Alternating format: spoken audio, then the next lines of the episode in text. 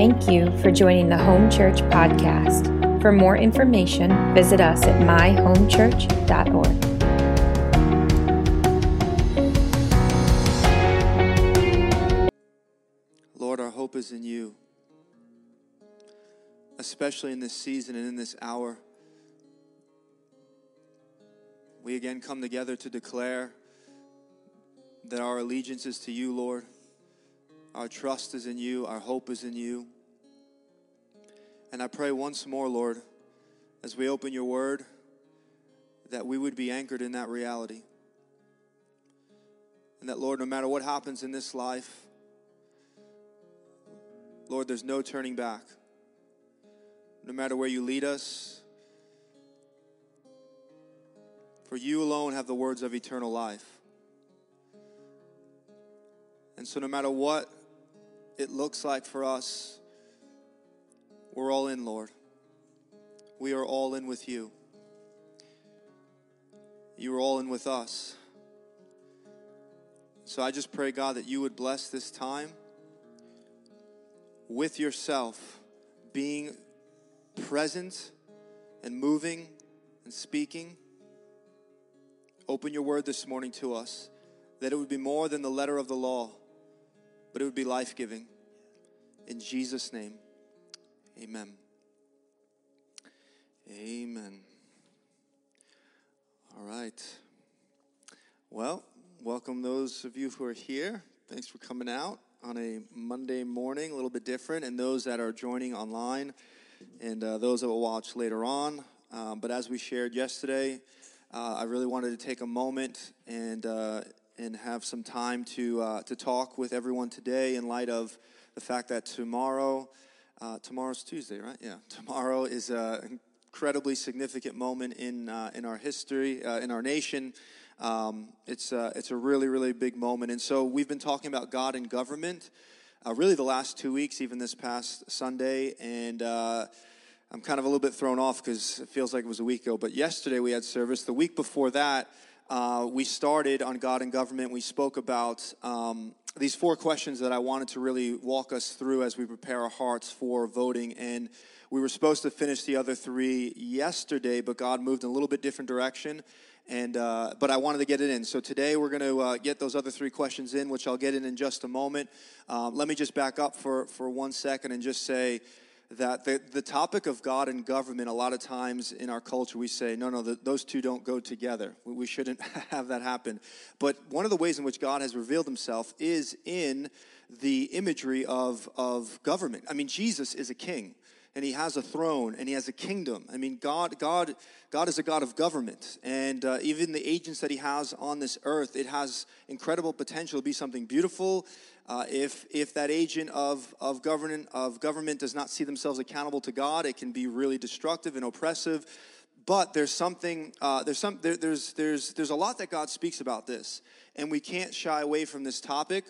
Uh, in fact, uh, interestingly, and I'm going to just openly put this out there, even though we're live streaming on Facebook, who knows what will happen, but because of last Sunday speaking about God and government, um, our Facebook page has been censored. We can't share anything out anymore. We can't invite people in to watch our services right now.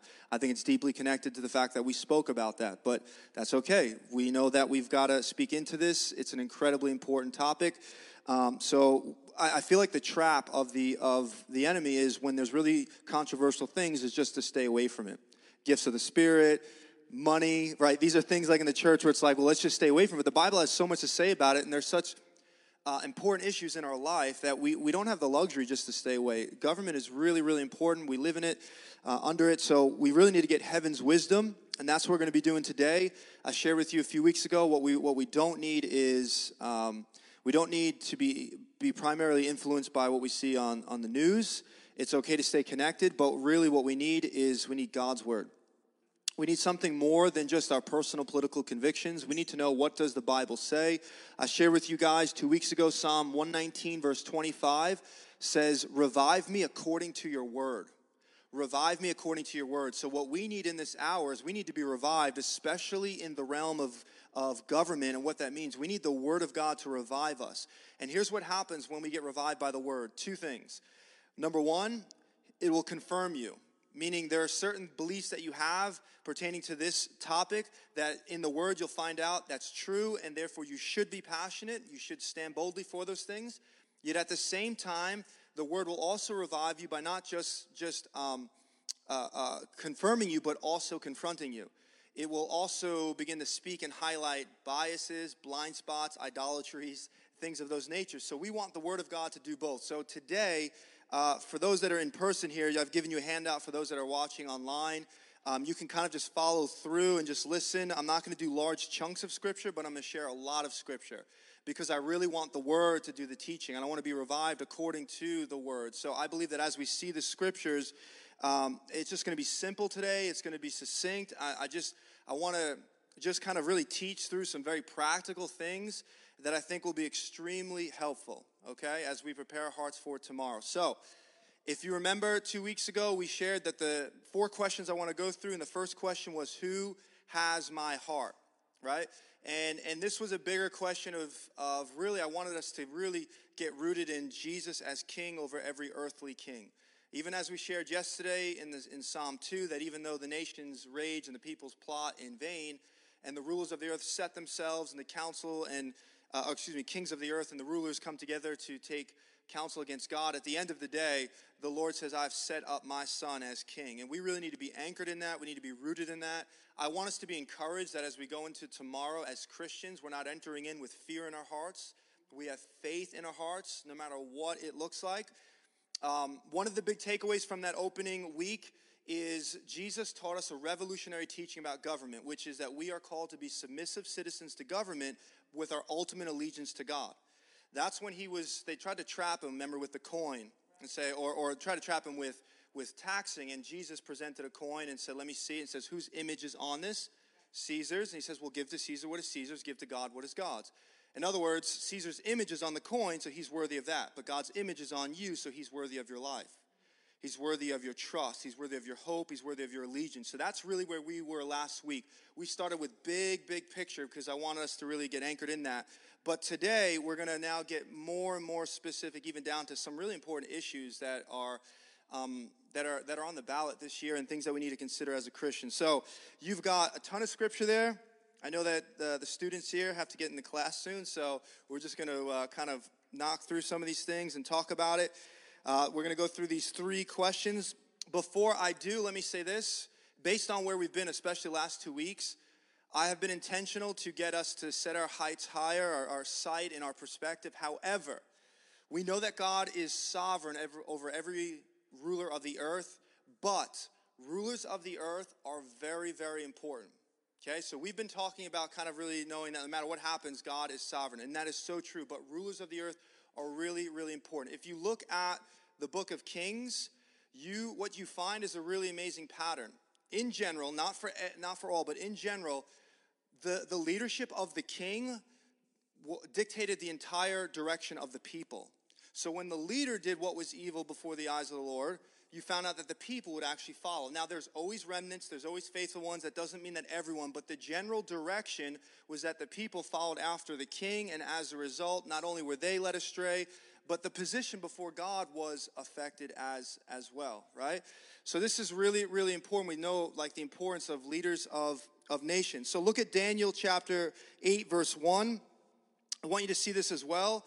This is just one example of just seeing the importance of, uh, of leaders, and then we'll get into these three questions. Daniel chapter 8, verse 1 says, In the third year of King Belshazzar's reign, I, Daniel, had a vision after the one that had already appeared to me. Why am I sharing that? Because leaders are so important in the Bible that oftentimes when prophets introduce themselves or about to give an oracle, it's usually always connected to who was reigning and ruling at that time. It's not just a way of chronicling things, although that's very important in the prophetic realm of knowing dates, times, seasons. The other important thing is that rulers were whoever the ruler was often was a picture of what was happening at that time. So typically prophets would say, for example, in the year that King Uzziah died, I saw the Lord high and exalted. Prophets would typically tell you who the king was so you'd understand what was happening at that, at that time. You'd better understand the messages that they were given. So the leaders are very, very important. Look at Proverbs 29 2. It says this When the righteous thrive, the people rejoice. when the wicked rule, the people groan. So, in other words, when the righteous rule, the people rejoice. When the wicked rule, the people groan. It bleeds down. So, when you have people that are disobedient to God, it affects an entire nation. And that's a big thing that I want to highlight, and we'll get into even in just a moment, is that on a personal level, like we're good as born again believers. But I'm talking about something on a national level here, right? This is something on a national level. We want our nation to have the blessing of God upon it. Our lives will forever have that because Christ is, is in us and, and our local bodies, but we're talking about seeing a nation really be prosperous, right? There are, there are Christians in countries right now where the nation is not blessed. They have regimes that are so counter to the word of God. Now they're blessed, kingdom's going forth, but I want to see our nation be blessed, right? So th- this is really, really important. Psalm 33 12 says, Blessed is the nation whose God is the Lord, the people he, cho- he chose for his inheritance. So blessed is the nation whose God is the Lord. Uh, one of the things I think one of the really clear examples of this is with King Ahab. King Ahab was wicked. That's Ahab Jezebel. Under Ahab's ruler uh, leadership, uh, the heavens were shut up, shut up for three years. And now that was a literal shutting up, meaning there were actually no rains. But what's interesting is that water and rain is often deeply spiritual as well. And so I think it's actually an incredible picture of what happens when you have evil leadership over a nation. The heavens got shut up.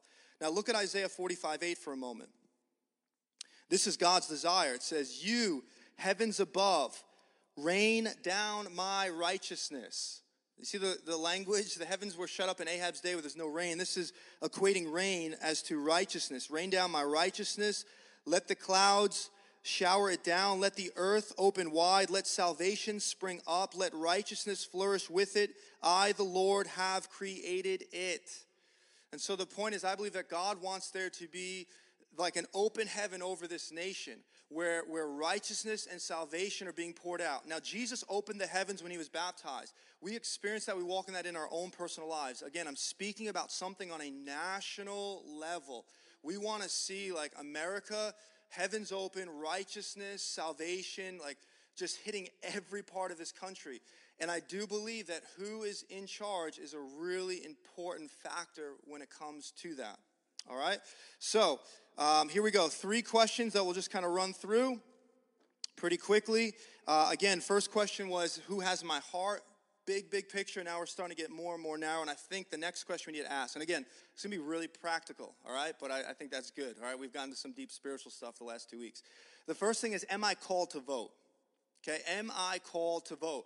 Are Christians, are we supposed to vote? I mean, is that uh, like is, is, is, where do we find that? Is, is, is that something we should be doing right? Well here's the challenge. In the scriptures there's no clear command to vote.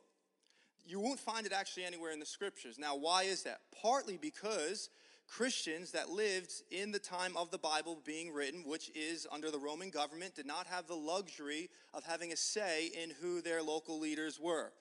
So technically we do not see an actual command for christians to have to vote. Now it, why is that important I think that is important because we do need to be slow to call something sin that the Bible does not outrightly call sin. Now, we can make a case, and we will, how important I think it is to vote, but we need to be really slow because once you start doing that, where do you draw the line? When we start putting personal convictions in of saying, well, this is sin because I have a firm conviction for this. No, no, no.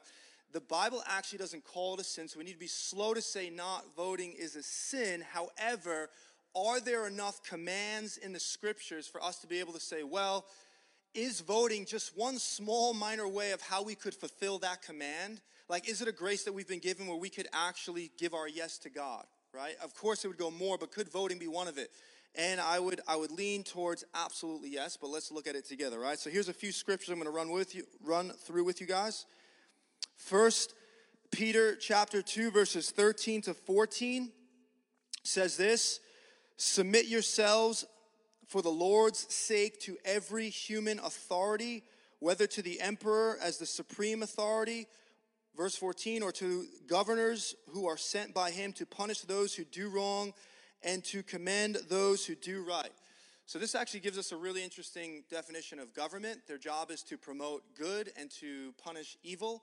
But we see here that that Christians are called to submit themselves. So, subject ourselves to and support government for the flourishing of all people. Okay? So, that's one thing. We'll, we'll kind of tie this up in a moment. Number two, look at Micah 6 8. Micah 6 8 says, He has shown you, O mortal, what is good. And what does the Lord require of you? To act justly and to love mercy and to walk humbly with your God. So the command here is as Christians, we should be doing justice. We should be doing whatever we can to see the justice of God go forth, right? Which means we want to see God's character, who He is, like all people groups be affected by that. That should be applied to everyone. Everyone has the right, uh, certain rights. Number three, Matthew 22 39. Jesus talking about the great commandment love the Lord your God. And then verse 39, and the second is like it love your neighbor as yourself. Love your neighbor as yourself. Number four, um, Proverbs 31 8. Speak up for those who cannot speak for themselves, for the rights of all who are destitute. We're called to be a voice for the voiceless, right? Number five, Jeremiah 29 7. I think this one's incredible.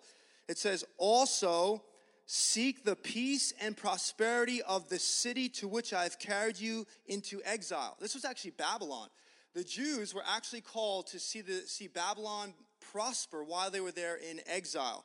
And it says this in the next part of that verse Pray to the Lord for it, because if it prospers, you too will prosper. So if your nation prospers, you will actually prosper as well, right? So here we have to support our government for the flourishing of all people. We have do justice, love your neighbor, be a voice for the voiceless, seek the welfare of your nation. Now, clearly, as a Christian, we know that this has uh, an impact on our everyday life, but I believe without a doubt that from these scriptures alone, voting is one way of which we can be a voice for the voiceless. We can look to have those that are in oppression um, have, you know, uh, oppressive systems that are broken and, and, uh, and done away with. It's a way that we can love our neighbor. It's a way that we can seek the welfare of our nation, right? It's a way that we can submit ourselves to our government. We pay taxes, we do all these things. One way is by voting as well. So, without a doubt, I think even though there's not a clear command, it is very clear that this is a grace that we have that we can actually uh, be obedient to many things God has asked us to do. And one other thing I think is important to this um, in America, we're a democracy. So the question is are we governed or are we the governing? Well, technically, we're both. We are governed, but we're also the governing because who we select is the ones that are governing. Now, if you think about this, when God finds um, ungodly leadership, he holds them accountable, right? So, for example, I was thinking about this. God sent Moses to go to Pharaoh, he sent Elijah to go to Ahab, he sent Nathan to even go to David, he sent John the Baptist to go to Herod. When leaders do not do what's right, God takes that very serious and he holds them accountable. So, in a democracy where we have an ability to vote for our leaders, there's a place where God is saying, as governing citizens, I also hold you accountable for the leaders that you are selecting in these positions. So, really, really important. I think, it, see, other cultures or even in the Bible, they didn't have this. But we really need to steward this well and say, wow, God, when, when leaders go off, God comes to them every time. I mean, there's places for them to be able to repent and whatnot, but he, that's a really, really important thing because of the influence they have. And we have an ability to uh, determine who those people are. All right, you guys with me? Three other quick things, additional things that come, like questions that come with voting. And I've kind of hit on this first one, so we'll just do this quick. But I, I want to I want to word it this way. It's so important. Voting was not was meant to be just the beginning of your civic duty, not the totality of it. This is where we've been the last few weeks, meaning God wants your vote, but He wants something so much more.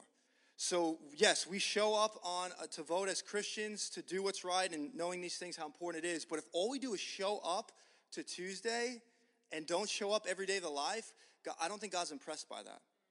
I, it's, am I a Christian because I wear a cross around my neck? Of course not. Am I a Christian because I've just voted for Christian values? Of course not. We actually have to live this out. So it's really, really important that uh, one that we know that that voting it's it's just the beginning of our civic duty. It's actually not the totality of it, right? So we know, and I'll get into this in a moment. One of the big issues right now is um, the issue of abortion and pro-life right? That, that's such a critical issue. So we need to go, we need to support pro life. At the same time, if all we do is support pro life in a voting booth, and then afterwards, when women who are under resourced and had pressure of aborting their babies because they didn't know where to turn, now they're having these babies, and yet there's no one to come alongside them and provide resources for them afterwards, we have not done our job. it's not just enough to say, I'm going to vote for these things and then afterwards do nothing about it, right?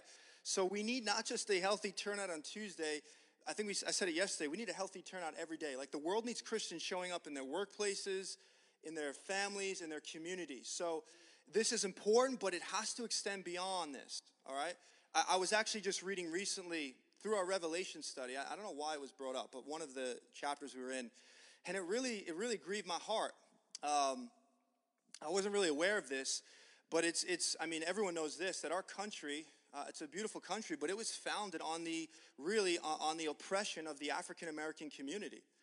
And I know as, as, as, as, as, a, as a white male, it's hard sometimes to look at that because I don't want to see that. Uh, it's really, it's like it's, it's some of the things that took place were just horrific when you see people being treated as, as property.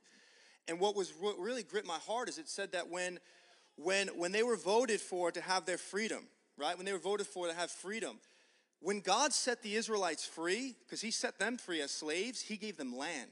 He gave them opportunity. He gave them a place to flourish. He didn't just leave them in a middle ground.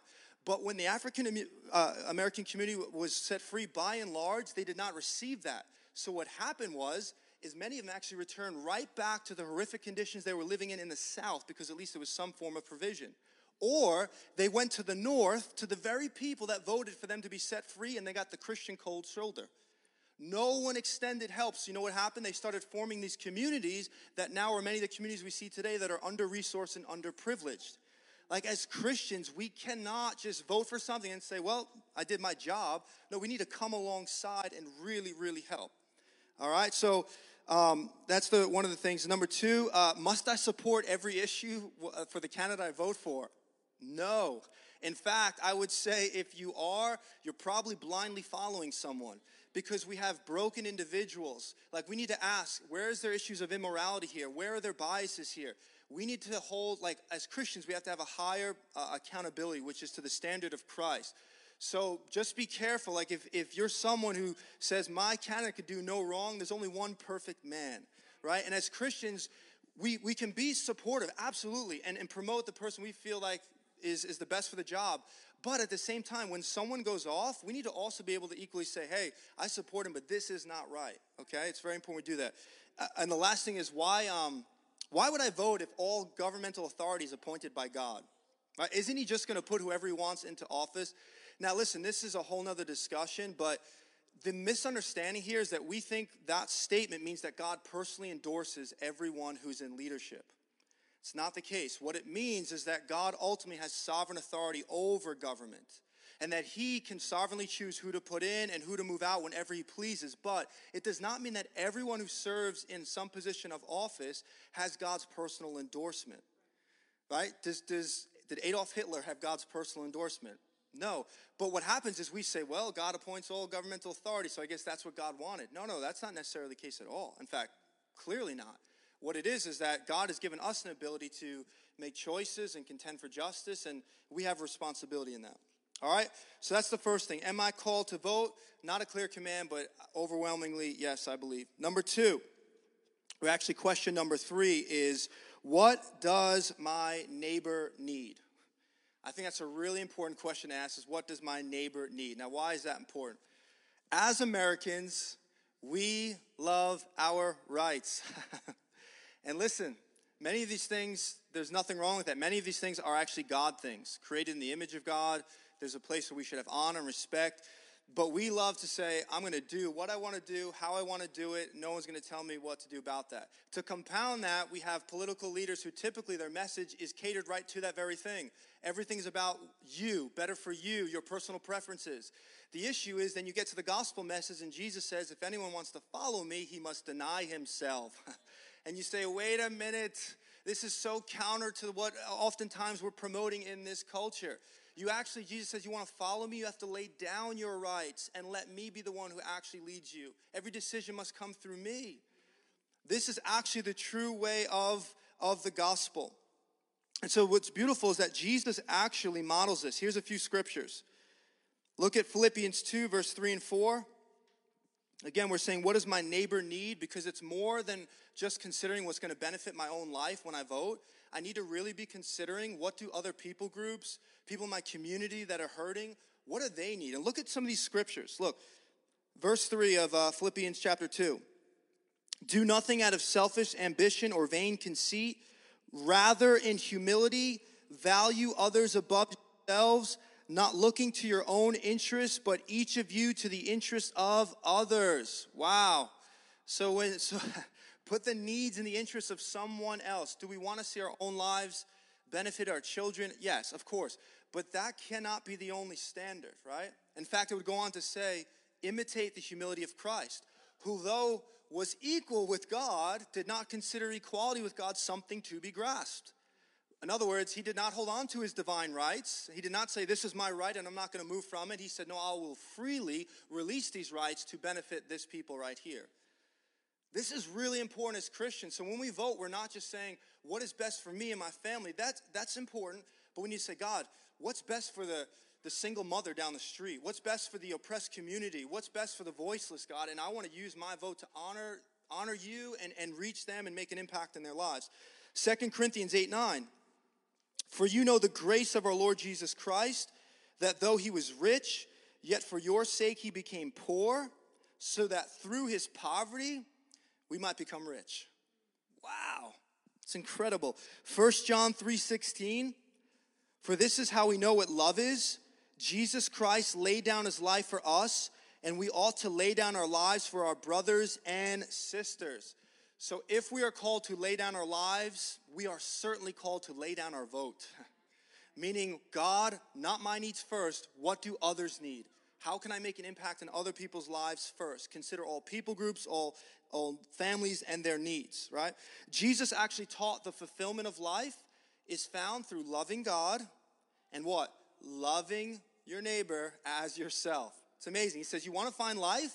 Learn to love your neighbor as yourself. Now, he's not talking about self worth, right? Because some are like, well, I don't love myself. That's not what he's talking about. Because it, it's written as a way as everyone loves themselves. So, what is he saying? He's talking about the way that we take care of ourselves. Like everyone here is dressed. You've probably had food this morning. That's a sign that you love yourself. You've taken care of it. And what Jesus says is the same way you do that and care for your own needs, care for the needs of others in the same exact way. That's actually the way of Christ. So then we might say, well, who is my neighbor?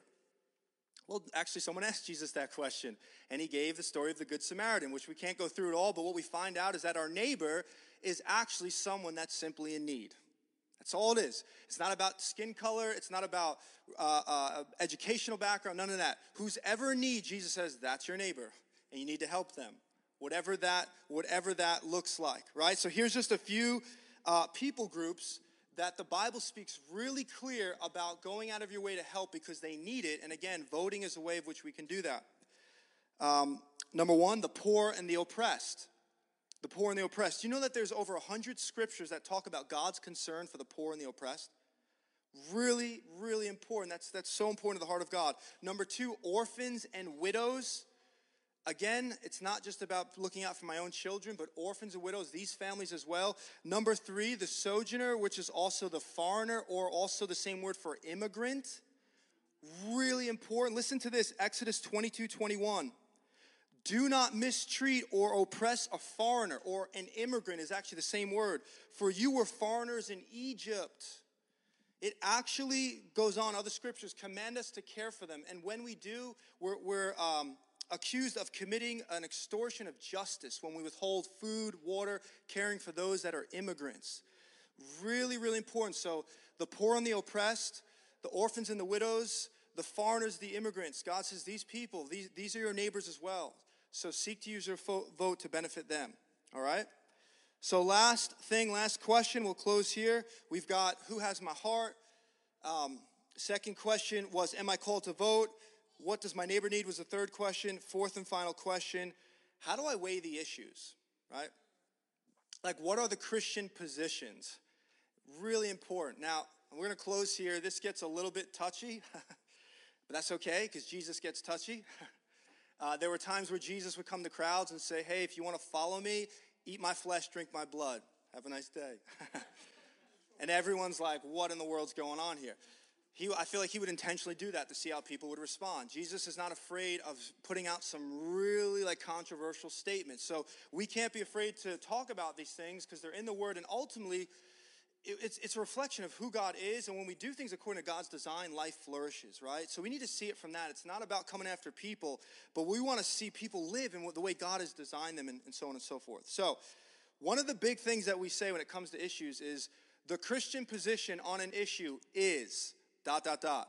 And whatever follows we are now saying, this is really important. Once we say that, we're saying whatever follows that, every single born again believer must adhere to this. We are saying that Christ personally endorses this very thing. So, my first thing is we need to be very careful when we say the Christian position on a topic is this if the Bible is not explicitly clear on that topic. It makes sense. Now, there are things that are very clear on, but there are some that are not. And that's the challenge. For example, Again, we're just getting like really technical, but this is important. The issue of immigration, very important to God. We just read that. But God does not give us any clear indication on the policies that we should put into place. We know it's dear to his heart, but he doesn't actually tell us which way to go. Same thing with taxes. God tells us to pay taxes to our governing authorities. He does not tell us the way exactly to do that. Is it high? Is it low? Is it flat? We don't know. So here's what do we do then?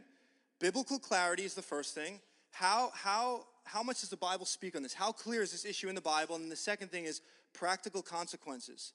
That's where there's a little bit of us actually using the wisdom that God has given us to say, okay, God says taxes are important. We know that. But if both parties are saying taxes are important, then I need to say, God, which of these ones make most sense? Which of these ones are going to support not just my people group, but all people groups, right? That's where you can start to use biblical clarity and practical consequence.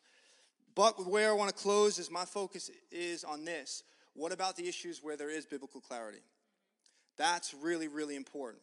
Okay? Because there are issues where there is there's no gray area. God has spoken. And and in these areas, we need to throw out personal preferences of candidates. We need to throw out, well, you know, I like this person. No, no, we need to say which one of these men or women, however it looks like in the future, adheres to the word of God. That's the number one thing. I may not like, it doesn't matter. Which one is ultimately adhering to the Word of God? So these things are not exhaustive. I just have four. Um, there's many other issues um, that I'm not even getting into because racism. Racism is really important. You talk about Revelation reveals a picture of all nations, tribe, peoples. Like God's heart is that He shed His blood for every people group. That's a really important issue. Like what which groups are fighting to contend to break racism? Um, civil unrest, Proverbs 6, I believe the Lord says six things that he hates, seven that he detests, and the, and the last one says a person who causes strife in a community. Right? So you could show that there's a, there's a lot of issues here. And so this is not an exhaustive list, but I do feel these first two especially are very critical. And the first one is pro Israel. Pro Israel. Now, I can't go through in depth about all of these things, but as Christians, we are called to be pro Israel. Our king is not an American, he's a Jewish king. Israel is the apple of God's eye. We, we are called as Christians to support Israel. Now, there's so much that goes to this. I'm going to read one scripture with you Genesis chapter 12, verse 3. This is Abraham. Now, Abraham, technically, he, he's the father of the faith. He carries the seed of Israel. His son would be Isaac. Isaac would give birth to Jacob, whose name would be changed to Israel. So this is like an initial blessing. Not just it's not just speaking of Abraham, it's speaking of the nation of Israel. And look at what it says in verse 3. He says, I will bless those who bless you, and whoever curses you, I will curse. And all the people on the earth will be blessed through you. So, right from the beginning, God says, Listen, Abraham, you and your people, Whoever blesses you, they're going to be blessed. Whoever dishonors you and curses you, they're going to be dishonored. It's bigger than just Abraham, it's, it's the people of Israel. So as Americans, we've got to bless and honor. I, am not saying just from a personal like benefit, but there is. Like if America's going to flourish, we've got to get behind behind the Israelites. Now there's a lot to it as new covenant, the new Israel is Gentiles too. I get that, but but there's something specific about about Israel. Romans 11, such a powerful scripture Romans 11 says this it says, in essence, if through the disobedience of Israel, mercy went out into the world, meaning Gentiles were now opened up to receive the gospel, what would happen if they became obedient? And therefore it says, pray for Israel.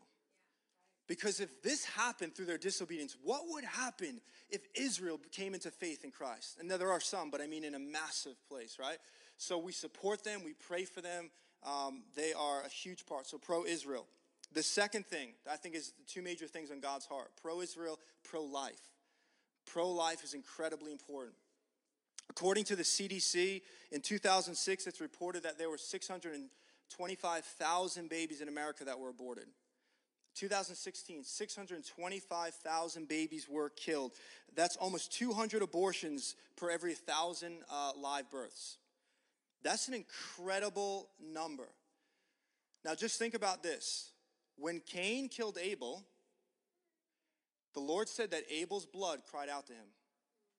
The innocent blood cried out. What comes before the ears of God when there's 625,000 aborted babies every year in this country? He hears those cries. That's a really important issue. A really important issue. You know what's really interesting?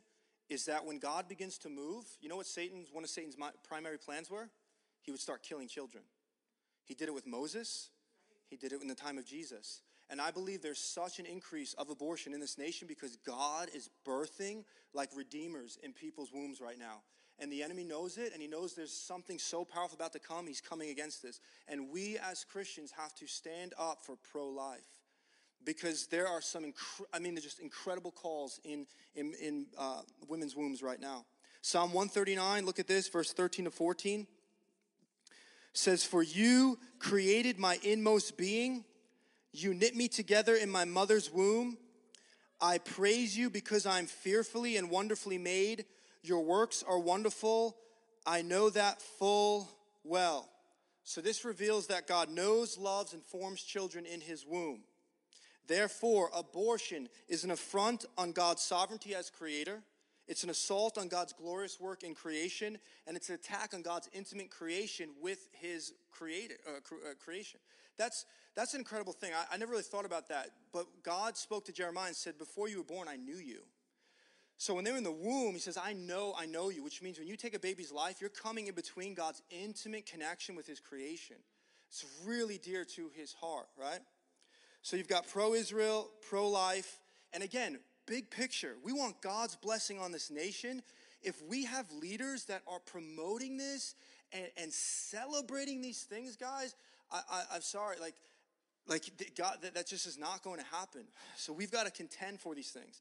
The last two things. Third thing, marriage. Marriage is really under attack right now.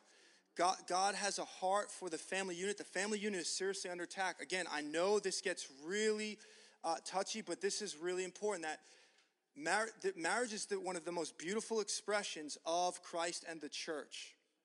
And God has created it between, between a husband and a wife. And both are made in the image of God. And what's so beautiful is that women can image God in a way that men can't, and men can image God in a way that women can't. When they come together, what makes marriage so holy is that you have now a greater opportunity to reveal God to the world. When you start distorting that, everything gets perverted in that. And, and again, we've got to contend for, for like whole family units, what God has created. And, and, uh, and sadly, I, again, it's not against any certain people group. It's not against them. It's sin and knowing that Satan has perverted things. Like people are, when you live outside of the alignment of God's will, I don't care what you say, like there is just emptiness inside. We've experienced it, right? So we're not coming against the people group, but we are coming against the sin, knowing what it's doing, all right? And the last thing is gender. I think gender is another really important thing that's going on right now where it's under attack.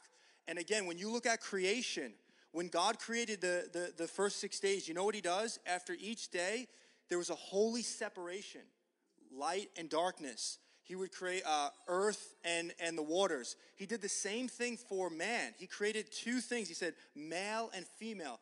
There's actually a word, I'm not going to get into it, but it's a holy separation both are distinct, unique, and image God in their own ways. When you start turning that around, life starts to break down. So we've got to also be voting for things that promote gender according to God's ways. And it's not just say we got our way, it's for others to experience fullness of life. All right?